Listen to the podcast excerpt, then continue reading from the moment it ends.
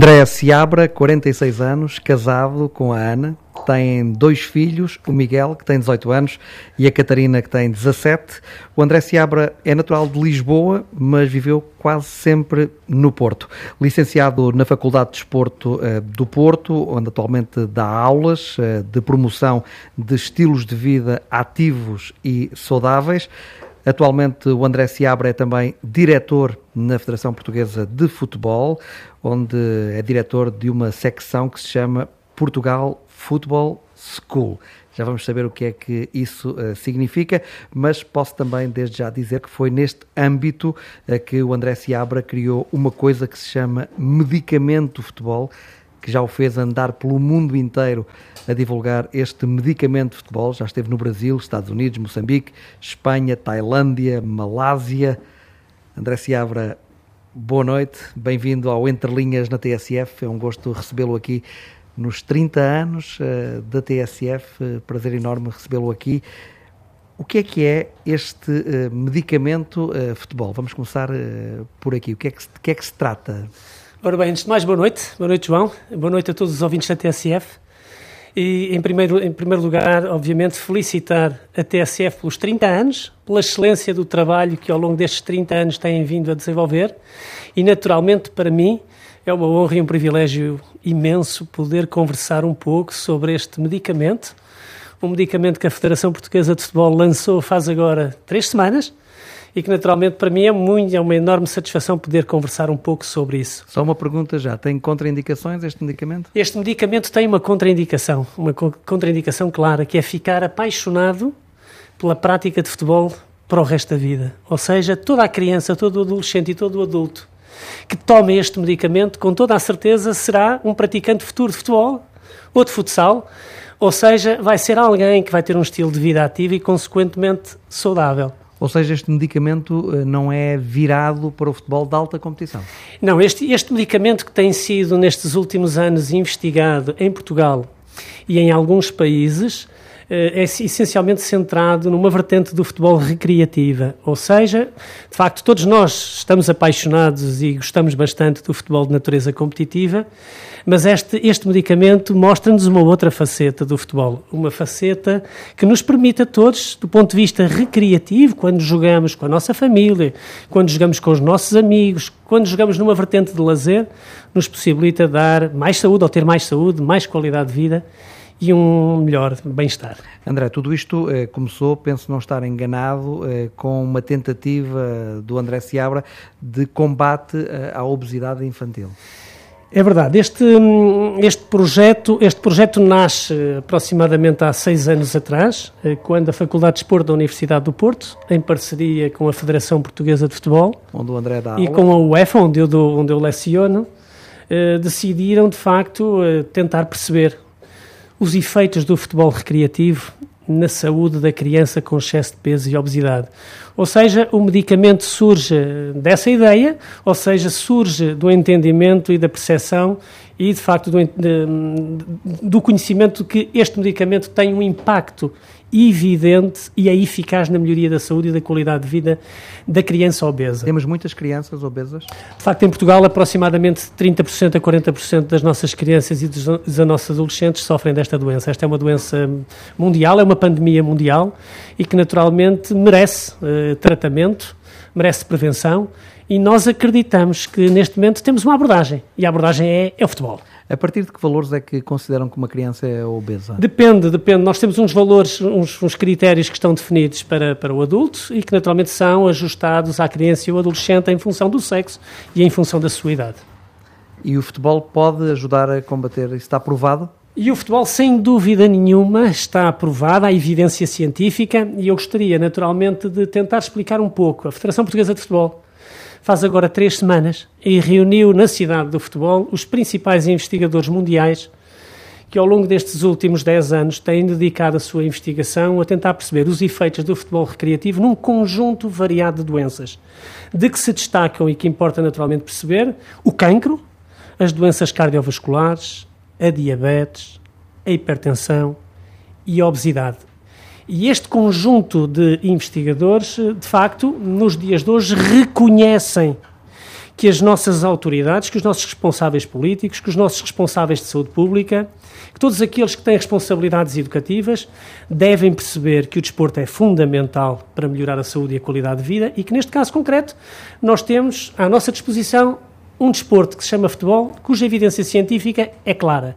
Jogar futebol, do ponto de vista recreativo, promove a saúde e melhora a qualidade de vida de crianças, de jovens e de adultos, portadores de um conjunto variado de doenças. Como é que numa doença, por exemplo, como o cancro, eh, como é que o futebol pode ajudar? Eh, porque eu consigo perceber na obesidade, nas doenças cardiovasculares, hipertensão, agora numa doença como o cancro, eh, até que ponto é que o futebol pode ajudar? Variadíssimos, variadíssimos efeitos o futebol recreativo poderá ter.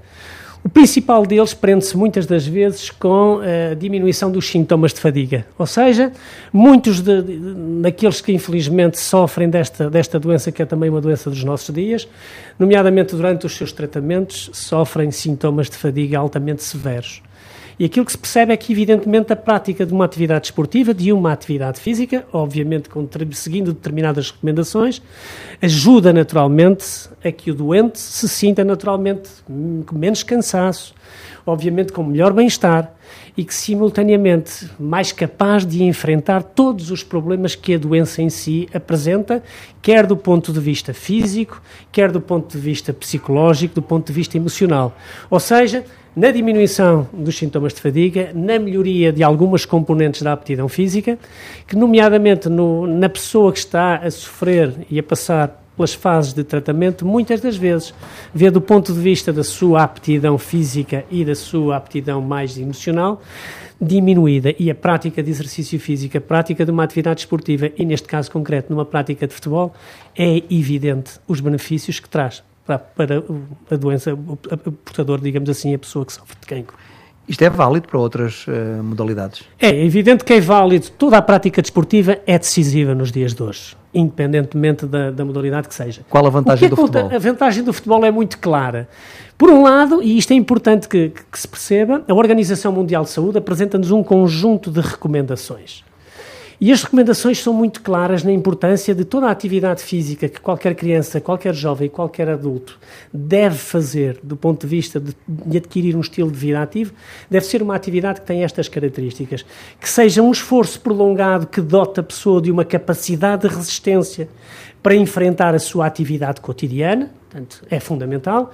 O segundo aspecto é fundamental trabalhar a sua força muscular, que lhe permita naturalmente ser capaz de realizar as suas atividades diárias, obviamente, da melhor maneira possível, e que simultaneamente seja uma atividade agradável, seja uma atividade variada. Portanto, estas são as recomendações que a Organização Mundial de Saúde nos apresenta. E é muito interessante verificar que o futebol recreativo cumpre estas recomendações que a Organização Mundial de Saúde nos apresenta. Portanto, esta é logo a primeira grande vantagem que o futebol tem. Quer se trate de crianças, quer se trate de jovens, quer se trate de adultos. É também uma modalidade fácil de praticar. E, e, e os restantes motivos são igualmente importantes. Não é cara, não é muito é este, cara de praticar? Tal e qual. Portanto, é um desporto altamente popular, ou seja, em Portugal, de facto, o futebol é o desporto mais popular na nossa sociedade e por isso essa é uma vantagem. A segunda vantagem tem que ver com o facto do futebol ser extraordinariamente económico, ou seja, de facto é um desporto que não exige eh, do ponto de vista das um infraestruturas, eh, do, do ponto de vista dos equipamentos para a sua prática, obviamente um grande investimento. Um terceiro aspecto diz respeito à facilidade com que nós implementamos o futebol, ou seja, eu posso jogar futebol em campos de maior ou de menor tamanho, com balizas de maior ou menor tamanho, com bolas de diferentes tamanhos também. O quarto aspecto é um desporto com regras extraordinariamente simples. Ou seja, independentemente de uma ou outra regra que nós temos ser um pouco mais complicada, mas do ponto de vista recreativo, toda a criança, todo o jovem, todo, todo o adulto consegue jogar este jogo. Daí que ou também seja, todo, todo o adepto cria a ilusão de que percebe muito do jogo, porque as regras, as, as regras, regras básicas para perceber as o jogo são, são, as regras são simples. simples. O, o, que significa que, combinando esta panóplia de benefícios, este conjunto de benefícios, e percebendo que o futebol é efetivo e é eficaz na prevenção e no tratamento de um conjunto variado de doenças, nós acreditamos que todos os responsáveis políticos e decisores das políticas de saúde pública, obviamente, devem perceber que têm à disposição uma estratégia que tem que ser utilizada do ponto de vista comunitário para, obviamente, promover a saúde, a qualidade de vida e, obviamente, ter uma população mais feliz. Ou seja, o futebol nos dias de hoje não pode nem deve ser visto exclusivamente como um desporto de natureza competitiva. Mas podem pode dar ser... aqui um bom exemplo para a alta competição. É óbvio que sim. Forma de estar, de saúde. É evidente que uh, sim. Todo de... o desporto tem essas características. Uhum. Todo o desporto, obviamente, Porque tem. O futebol de alta competição, então, no nosso país, nós assistimos quase semanalmente a uma guerra uh, entre protagonistas, sejam dirigentes, principalmente ao nível de dirigentes. Este medicamento, obviamente, a ideia é esta. Normalmente, quando nós falamos como é que, e muitas vezes as pessoas questionam-nos como é que eu devo tomar este medicamento. Porque vocês criaram mesmo uma caixa eh, igual à caixa do medicamento, com depois lá dentro uma espécie de 11 comprimidos que penso eu que o número 11 não será um número escolhido por não, acaso. Não, o número 11 representa verdadeiramente a estrutura que normalmente é utilizada numa equipa de futebol, mas que representa também os benefícios que a prática desta atividade esportiva nos pode trazer do ponto de vista da saúde. Mas o que eu estava essencialmente a tentar dizer é que a toma deste medicamento, eh, obviamente, para quem tenta e para quem está preocupado com a promoção de estilos de vida ativos, sabe que do ponto de vista de um conjunto de, digamos assim, determinantes e capazes de influenciar a atividade esportiva, nós temos aqui a importância da família, nós temos a importância dos amigos, nós temos a importância dos meus colegas de equipa. Ou seja, verdadeiramente este é um desporto que agrega as pessoas. E quando nós, efetivamente, olhamos para este desporto, devemos pensar: sim, ele tem estes benefícios todos, mas simultaneamente é um desporto que me vai agregar, que me vai trazer pessoas, que me vai possibilitar estabelecer relações entre pessoas. E tudo isto nós acreditamos que verdadeiramente esta é uma estratégia que tem que ser apoiada no sentido de, do ponto de vista comunitário, ser possível minimizar todos os problemas que, do ponto de vista da saúde e da qualidade de vida, hoje em dia a população evidencia. Quer se, quer se trata de problemas, obviamente, de natureza mais física, mais emocional, ou seja, estamos perante um, um verdadeiro medicamento. E desde que está na Federação Portuguesa de Futebol, principalmente a partir do momento em que este projeto entrou na Federação Portuguesa de Futebol, o André tem andado num périplo pelo mundo, eh, como já referimos, eh, vários países, eh, Brasil, Estados Unidos, Espanha, Tailândia, Malásia. Como é que é aceita esta, esta ideia? Quando vai a estes países, vai participar em quê? Em conferências, em congressos? Sim, normalmente, eh, eh, neste momento, eh, aquilo que tem acontecido nos últimos cinco anos é que, em muitos países, este reconhecimento e este entendimento de que o futebol pode ser mais que competição também não existe. E aquilo que, tem, que eu tenho Eu imagino que quando o André chega como português, imediatamente falam das vitórias de Portugal, do bom futebol que Portugal pratica, de Cristiano Ronaldo. É óbvio. Recentemente estive na Malásia e tive a felicidade de, de fazer duas conferências, uma delas na Universidade da Malásia e outra na Federação de Futebol da Malásia.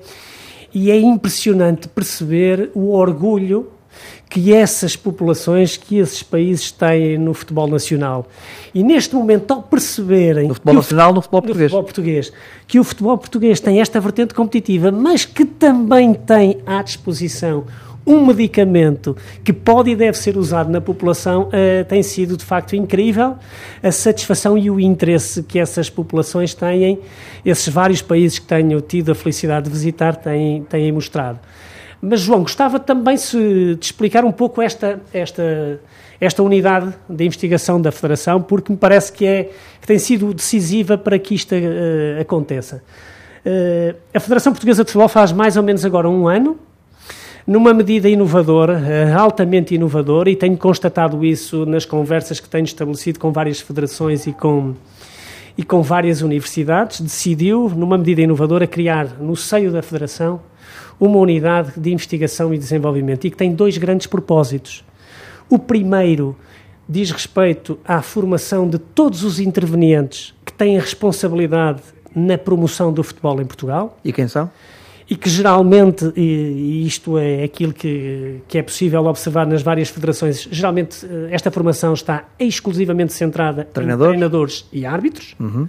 E a Federação Portuguesa de Futebol decidiu, e bem, numa medida que eu considero extraordinariamente benéfica para termos um futebol de melhor qualidade, que é perceber que, para além de treinadores e árbitros, nós temos dirigentes, nós temos jogadores, nós temos médicos, enfermeiros e fisioterapeutas, nós temos jornalistas, nós temos a população em geral, todos eles altamente interessados e altamente motivados com esta modalidade esportiva e que são merecedores, obviamente, de ter uma oferta educativa e formativa que lhes possibilite, por um lado, entender e compreender um pouco melhor o que é esta modalidade esportiva que tanto nos apaixona e, por outro lado, que sejam pessoas que também consigam perceber que o futebol, para além do jogo competitivo, tem este cariz de facto importante do ponto de vista recreativo e de outras facetas que a nossa sociedade exige. Portanto, este é um dos primeiros objetivos. Mas o André não tem nada contra o futebol de alta competição. Não, bem pelo contrário, porque também já, já lá andou. Também já lá andei e sou um apaixonado pelo futebol,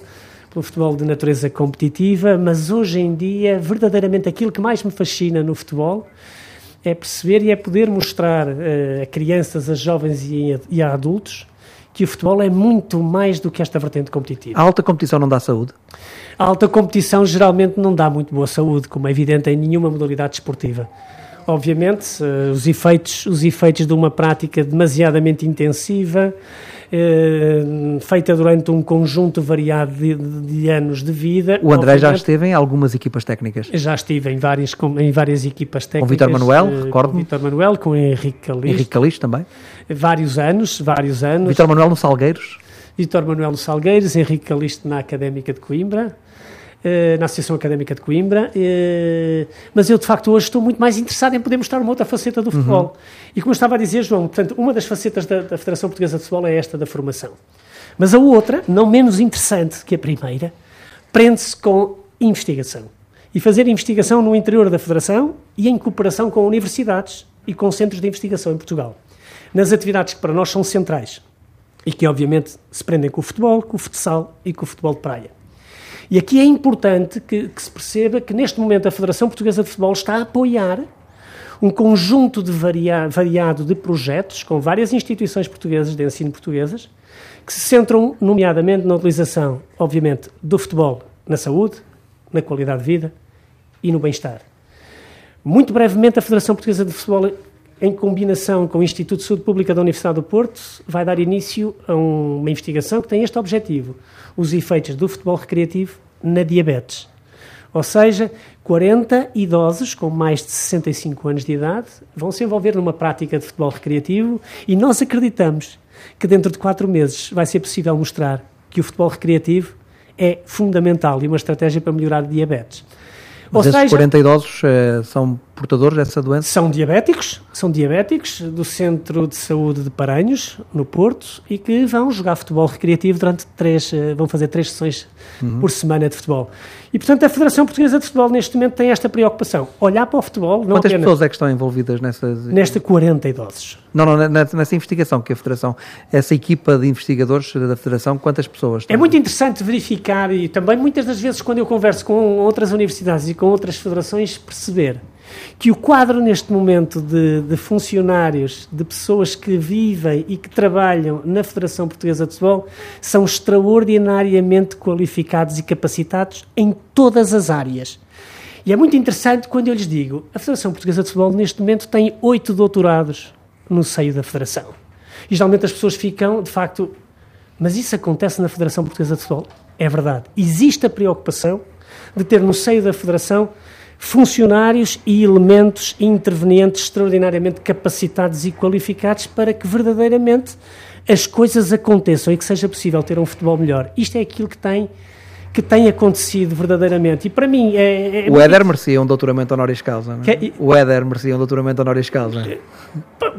Um doutoramento honoris causa é, é, provavelmente mereceria uma grande homenagem, que acho que, que, provavelmente merecia, porque verdadeiramente. Mas a exemplo do Éder, eu falaria, obviamente, de toda aquela estrutura, a começar no presidente Fernando Gomes, que, obviamente, inquestionavelmente, é o líder daquela grande equipa e que, obviamente, também mereceria um doutoramento honoris causa, na minha opinião. Ele que tem, eh, desde que é presidente da Federação Portuguesa de Futebol, acumulado uh, sucessos.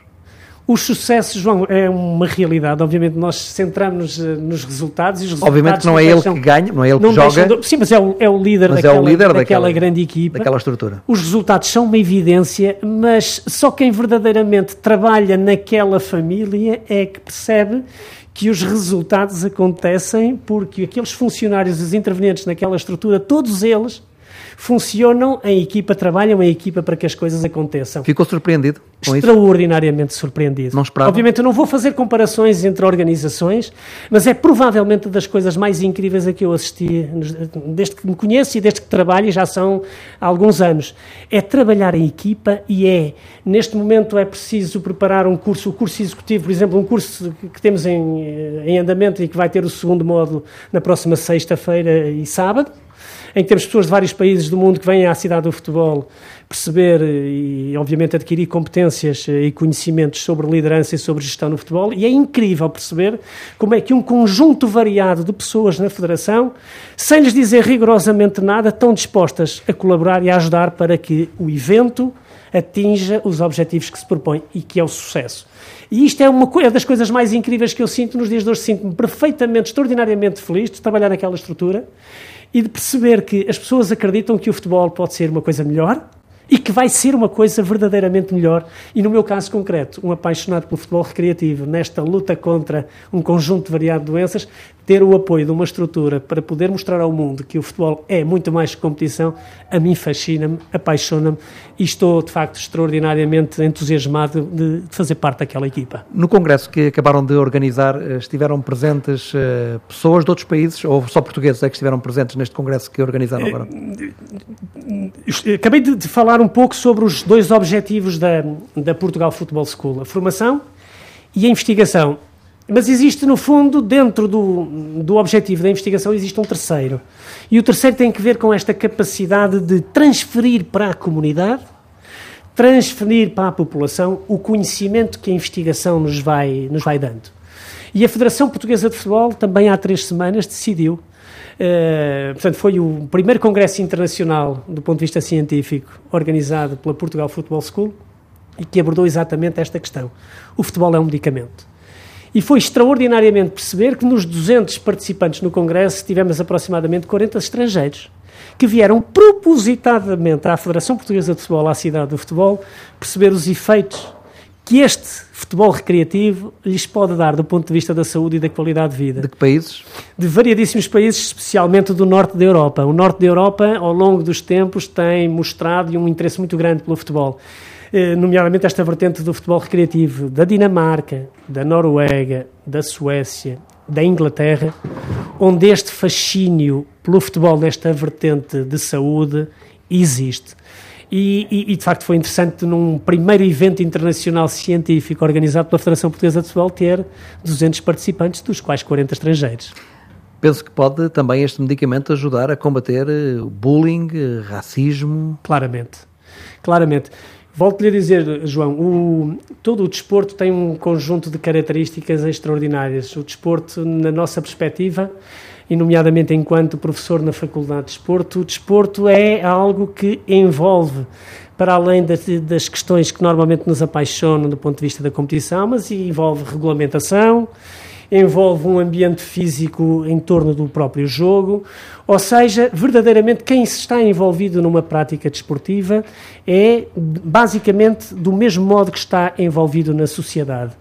E obviamente quem está envolvido numa prática desportiva regular sabe que há um conjunto de valores e comportamentos que o desporto nos dá e que são fundamentais para viver em sociedade. E, obviamente, no caso concreto do racismo e da violência, geralmente o praticante é alguém que, ao longo da sua carreira, aprendeu que há determinados valores e comportamentos que existem no desporto e que são fundamentais para depois, numa fase posterior, se poder viver em sociedade de forma adequada, ou seja, numa, numa lógica de não violência, de combate ao racismo. Lembro-me quando era criança, nos jogos de rua, normalmente aquele amigo mais forte, mais uh, gordo, ia à baliza. O gordo ia à baliza havia muito esta, esta, esta ideia e, e, e, talvez isto também ajude a que essa criança não fique com essas marcas e que, e que consiga ser um do, e poder jogar no meio, poder jogar avançado, poder marcar golos também. Essa é uma, é uma ideia que este medicamento procura de facto trazer.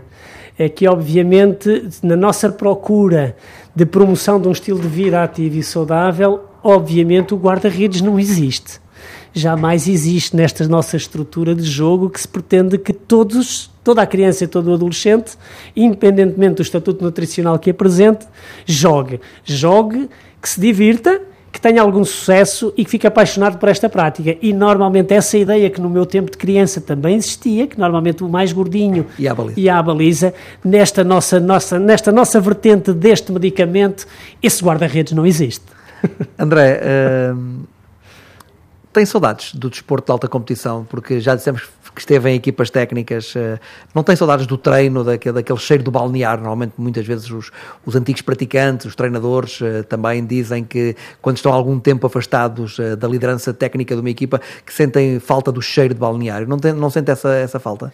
Neste momento, já deixei, digamos assim, a prática, ou seja, o treino de futebol mais competitivo há 15 anos. Neste momento, não sinto falta absolutamente nenhuma porque este futebol recreativo me completa completamente, ou seja, eh, estou perfeitamente preenchido. perfeitamente preenchido. É óbvio que quem vive o futebol profissional, como eu vivi durante bastantes anos, eh, eu gosto muito dos jogadores. Os jogadores para mim são a coisa mais importante e mais interessante que o futebol tem e tinha uma paixão muito grande. Eu gostava de ter sido um grande jogador de futebol. Era, uma das, era um dos meus sonhos enquanto criança. Não tive essa felicidade. Essa era uma pergunta que eu gostava de fazer, se, se joga futebol. Tá? Porque... Jogo. Eu sou um, um, digamos assim, alguém que toma este medicamento pelo menos três vezes por semana. De forma regular, de forma sistemática. E, e, portanto, sou um apaixonado por esta prática ainda hoje. Uh, pratico com essa regularidade. Joga a que posição? Neste momento, eh, também é exemplo do que acontece com o Gordinho. Na minha equipa não há posições pré-definidas. Nós jogamos no local em que, nós, em que nos dá prazer. E esse é um aspecto importante, João, que eu costumo normalmente salientar quando me questionam. Eh, o meu filho não gosta de fazer desporto. E essa é uma. Normalmente, quando fazem essa questão, eu geralmente costumo dizer: Isso não é possível. Essa resposta não é possível. Porquê? Porque existem centenas, para não dizer milhares, de desportos. E essa é uma das questões. Encontrar o desporto que seja favorito da criança. Aquilo que verdadeiramente lhe dá prazer. Tal e qual como o João. O João, acredito eu, dentro da rádio existem várias vertentes na rádio. E o, e o, e o João, a vertente que nós conhecemos do João é da vertente do futebol provavelmente é a sua área da rádio que é favorita, que é predileta. Uhum. Simultaneamente, uma segunda, um segundo aspecto importante tem que ver com a festa, com o prazer. Ou seja, nós só nos desenvolvemos verdadeiramente uma atividade esportiva se tivermos prazer, se tivermos festa. De certeza que o João, e nós percebemos isso, pela forma entusiasmante com que o João faz toda a sua atividade, dá-lhe imenso prazer. A terceira característica é esta percepção de competência. Eu costumo brincar com os meus estudantes na faculdade e dizer que sou o melhor jogador de futebol da minha faculdade. Ou seja, eu sinto-me extraordinariamente competente. Também de certeza absoluta o João se sente isso, que é competente naquilo que faz. E o quarto aspecto, o quarto aspecto tem a ver com o sucesso. Ou seja, eu sinto que tenho sucesso. E o João também sabe que tem sucesso, sabe perfeitamente que é um dos melhores jornalistas do nosso país do ponto de vista oh. desportivo. Ou seja, combinando estas quatro aí. coisas, uma realidade, as, as realidades, os factos é difícil desmentir. Ou seja, combinando estas quatro coisas levam-nos verdadeiramente a sermos um adepto da nossa profissão um adepto da nossa, da nossa atividade uh, profissional. E neste caso, um fervoroso adepto do futebol. E por isso, hoje, com 46 anos de idade, continuo a praticar. E se Deus quiser, e se tiver saúde, porque o medicamento vai me dando saúde, eu hei de jogar futebol até morrer. Mas falava aí dos jogadores uh, que treinou uh, e para si os jogadores eram o melhor do futebol. Para mim, verdadeiramente, é aquilo que me apaixona mais no futebol. Eu gosto muito de futebol, gosto muito de ver o Ronaldo jogar, gosto muito de ver os bons jogadores de futebol a jogar. Ou seja, verdadeiramente era aquilo que eu gostava de ter sido na minha vida e que infelizmente não foi possível. Mas há aqui um lado depois um pouco perverso uh, que tem a ver com os pais uh, que no momento da formação de jogadores, e aqui já estamos a falar um bocado, uh, não jogadores profissionais, mas miúdos que estão em academias que se pretende que depois evoluam para jogadores profissionais, e por vezes há aqui um lado que penso que não tem muito de positivo, de uma pressão dos pais para que em cada casa nasça um Cristiano Ronaldo. Esse é um, um dos problemas que verdadeiramente sentimos na formação especialmente no desenvolvimento de, de, jogadores, mas não é só em Portugal, é no mundo inteiro. Um pouco que, como se uh, aquela criança uh, fosse, entre aspas, a galinha de ovos de ouro da família. Sabe, neste momento, João, eu, eh, a Federação Portuguesa de Futebol naturalmente propôs à, à UEFA distinguir aquela pessoa que para mim é a maior referência mundial na área de identificação e seleção de talentos que se chama Aurélio Pereira.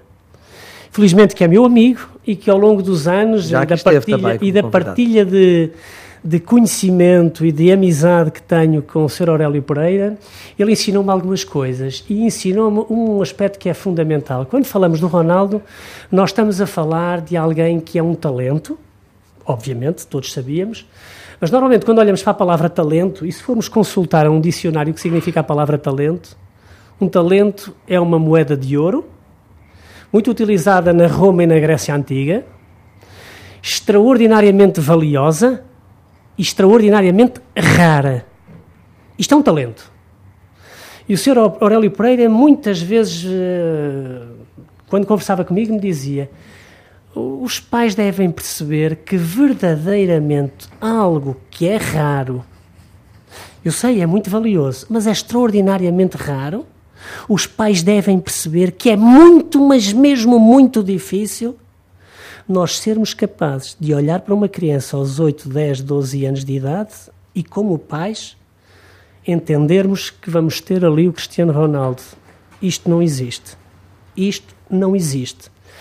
E acho que este tipo de. Que conselho é que o André dá aos pais? Eu, de conselho que eu verdadeiramente têm algum dou aos jeito pais, para jogar conhecimento, futebol. Aquilo que eu essencialmente digo aos pais é que, naturalmente, possibilitem e ajudem os filhos a encontrar uma atividade desportiva que seja do agrado da criança e não do pai ou da mãe, que vá ao encontro dos interesses e das motivações da criança, que lhe proporcione à criança felicidade e que a criança se mantenha na atividade esportiva ao longo da vida.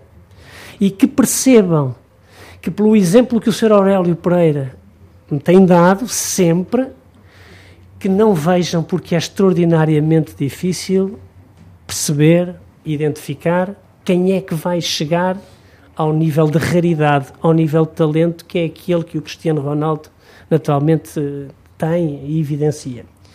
Depois também que as pessoas percebam, mas percebam de uma vez por todas, que olhar para uma criança ou para um adolescente com 12 anos de idade ou 13 ou 14 anos de idade e perceber e acreditar que a criança deve abandonar a sua formação académica para se dedicar exclusivamente ao futebol, acreditando que será possível alcançar o alto nível. É um erro crasso. É um erro crasso. E eu costumo dizer basicamente isto.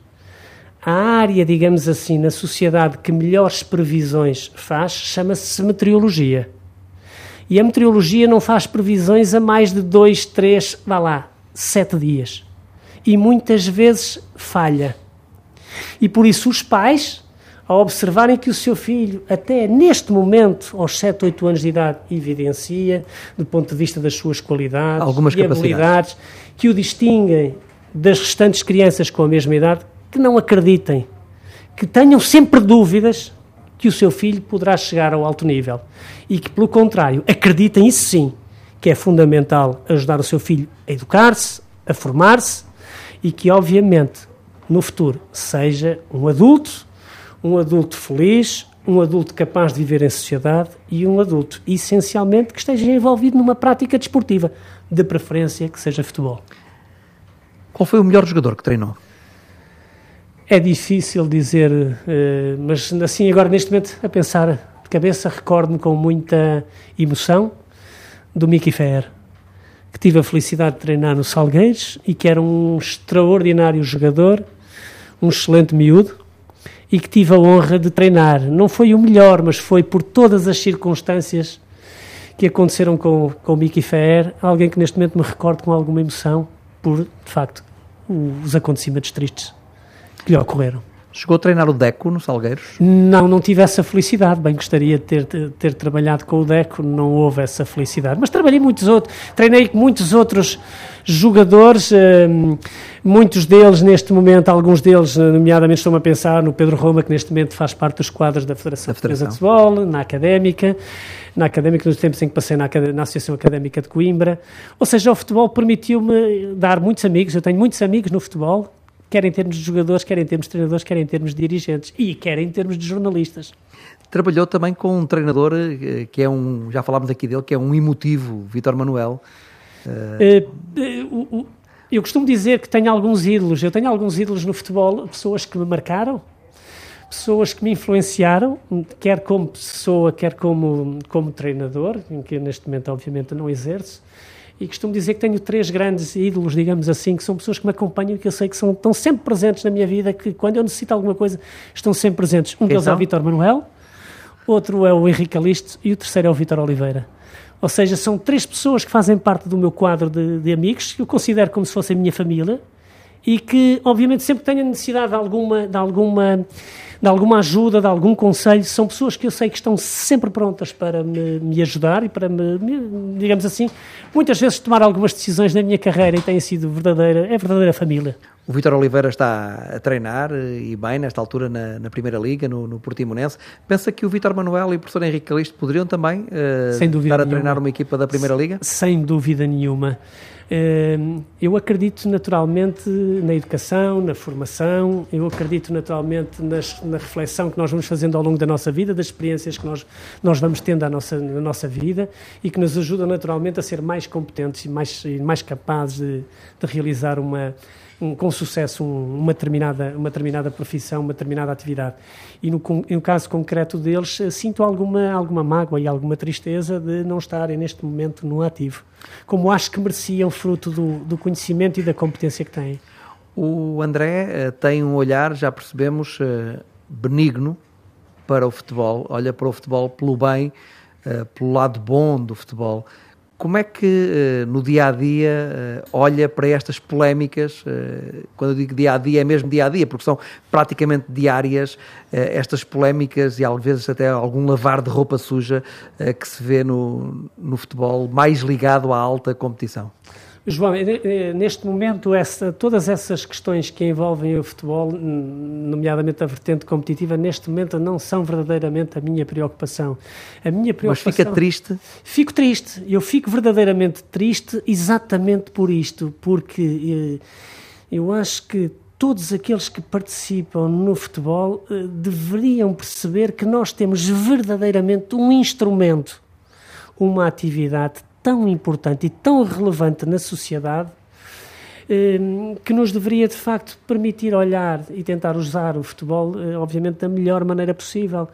Ehm, acreditando eu que, dada a popularidade que este desporto tem no nosso país, e todos os intervenientes que nele participam deveriam entendê-lo da melhor maneira possível. Faz parte da estrutura, neste momento, da Federação Portuguesa de Futebol. Portugal é campeão da Europa em título uh, de futebol de 11, acredita uh, num Portugal campeão do mundo em 2018? Ou pensa que vamos ter que esperar mais? Obviamente, todos nós temos sonhos, uh, seria provavelmente um dos sonhos mais extraordinários que alguma vez nos poderia, poderia acontecer. Eu acredito naturalmente em toda a estrutura da Federação, mas acredito, sei, sei obviamente, para quem está envolvido na ou para quem já esteve muitos anos envolvido na competição, sabe que os resultados muitas vezes também estão dependentes de outros fatores, alguns deles aleatórios, impossíveis de controlar, outros naturalmente, e, e, que a estrutura da federação altamente competente e profissionalizada, obviamente eu sei que está à altura da possibilidade de alcançar esse objetivo, mas existem outros fatores aleatórios, nomeadamente um fator importante que é também a questão da sorte. Mas obviamente eu sinto-me feliz neste momento de estar num país que é campeão mundial de futebol de praia, que é campeão europeu de futsal e que é campeão europeu de futebol de 11. E fico satisfeito. Não é fácil Agora, um país da dimensão de Portugal fazer uh, bingo? É, eu acho Portugal, que é extraordinariamente. Isso, que acabou de dizer é praticamente fazer. É, é, é, encher o cartão. É extraordinariamente difícil, é de facto é encher o cartão. E, nesta minha última recente, recente visita à Malásia aconteceu uma coisa extraordinária. Que muitas vezes nós não conseguimos pensar bem. Obviamente eu tenho tido a felicidade de sair muitas vezes do país e quando se chega lá fora e se percebe, tu és de Portugal, tu és de Portugal campeão europeu, tu és da terra do Cristiano Ronaldo, mas jamais me vou recordar nesta última ida à Malásia, quando num táxi o condutor me diz: Então tu és de Portugal, és da terra, és da terra do Cristiano Ronaldo? E ele responde, e ele diz-me isto: eh, Vocês devem ter um orgulho incrível no Cristiano Ronaldo, porque nós, na Malásia, bem gostaríamos de ter um jogador da sua qualidade e jamais, provável, provavelmente, iremos ter. E isto verdadeiramente Ronaldo é, é provavelmente o português mais conhecido de sempre.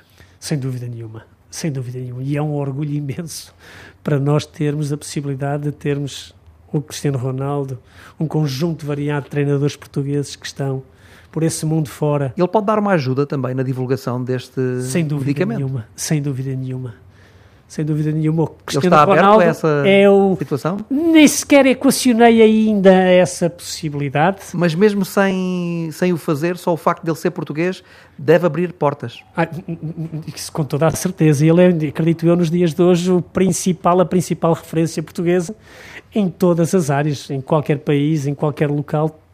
Todos conhecem e todos reconhecem ao Cristiano Ronaldo a extraordinária competência e qualidade neste, neste jogo e, obviamente, será o melhor modelo, será a melhor referência que alguém poderá ter no caso concreto de poder mostrar que o futebol é saúde, é qualidade de vida.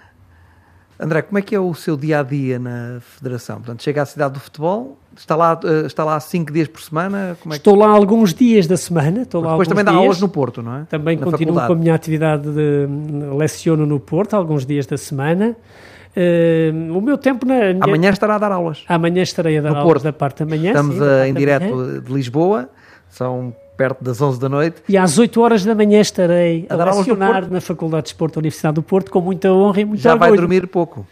Já vou dormir pouco, mas com a satisfação de ter estado nos 30 anos da TSF, ter estado nesta rádio que é uma rádio de excelência e ter, de facto, a possibilidade de conversar e de partilhar as minhas experiências com João Ricardo Pateiro, o que é sempre uma imensa satisfação. Ah, professor, como é que imagina o futebol daqui a 30 anos?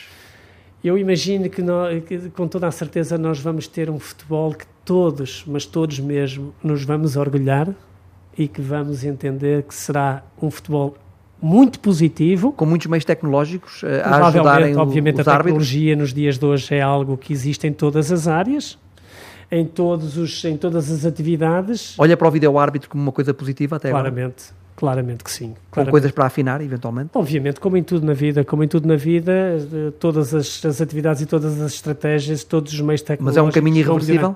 Eu penso que sim, eu penso que sem dúvida nenhuma, tudo o que venha para ajudar o futebol, eu, neste, eu acredito essencialmente nisto, tudo o que venha para ajudar o futebol, tudo o que seja positivo, tudo o que nos permita promover o futebol... E o VAR é um bom medicamento? Eu acredito que o VAR é uma excelente estratégia, que naturalmente poderá e deverá continuar no sentido, obviamente, de nós termos um futebol melhor.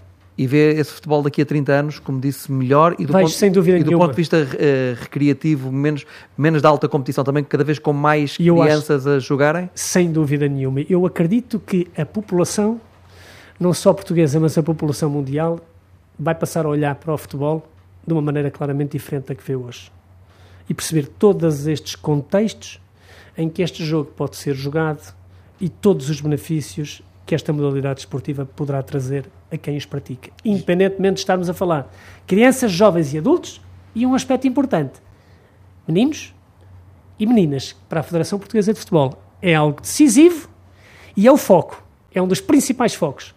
Ajudar naturalmente a fazer crescer o número de meninas e de mulheres a praticar futebol em Portugal. Equipas mistas? Equipas mistas provavelmente não, não, não, não acho que será provavelmente a situação mais, mais interessante. Acredito mas há mulheres que jogam bem. Sem dúvida nenhuma, sem dúvida nenhuma. Mas acredito sinceramente que nós temos que fazer crescer o número de meninas e de mulheres a jogar futebol em Portugal. Este é claramente algo que nos deve preocupar, que nos deve orientar e que deve, digamos assim, do ponto de vista de muitas das estratégias que nós fazemos em escolas, em clubes e autarquias, nós devemos perceber que o caminho também é por aí. Isto porquê? porque o futebol é verdadeiramente um desporto popular em meninas e em meninos. E as autarquias são sensíveis a isso? Neste momento, também em função desta, deste medicamento, têm sido diversas as autarquias que têm procurado a Federação Portuguesa de Futebol exatamente com esta ideia. Uh, a possibilitar a utilização deste medicamento nas autarquias, obviamente, centrando. E esta, naturalmente, é um dos princípios que nos orienta na Federação Portuguesa de Futebol, tentar envolver nas autarquias também o maior número de meninas que for possível. Como é que classificaria este medicamento? Um analgésico, um antipirético? Eu costumo dizer que este é um medicamento que tem todos os benefícios que, que se possa imaginar. Ou seja, possibilita basicamente eh, perceber, adquirir um conjunto de valores e um conjunto de comportamentos que nos vão dar, obviamente, um conjunto variado de facetas que permitem termos uma nossa vida mais saudável e mais feliz. Professor André, Ciabra já disse durante esta conversa uh, que está a chegar ao fim várias vezes que foi um gosto uh, estar comigo neste, neste programa. Acredito que também para mim e para a TSF foi um gosto enorme recebê-lo aqui no Entre Linhas, uh, ainda por cima numa data tão marcante e tão redonda para nós como os 30 anos da TSF. A honra foi minha, João. Um abraço a toda a TSF esperando naturalmente que os anos continuem, que a excelência continue e a todos os ouvintes que nos estão a ouvir, que jamais esqueçam, o futebol é um medicamento e joguem futebol pela vossa saúde, pela vossa felicidade e pela vossa qualidade de vida. Um abraço a todos. Professor André Ciaba, muito obrigado, um abraço e felicidades eh, para esse projeto, um abraço, até sempre. Muito obrigado.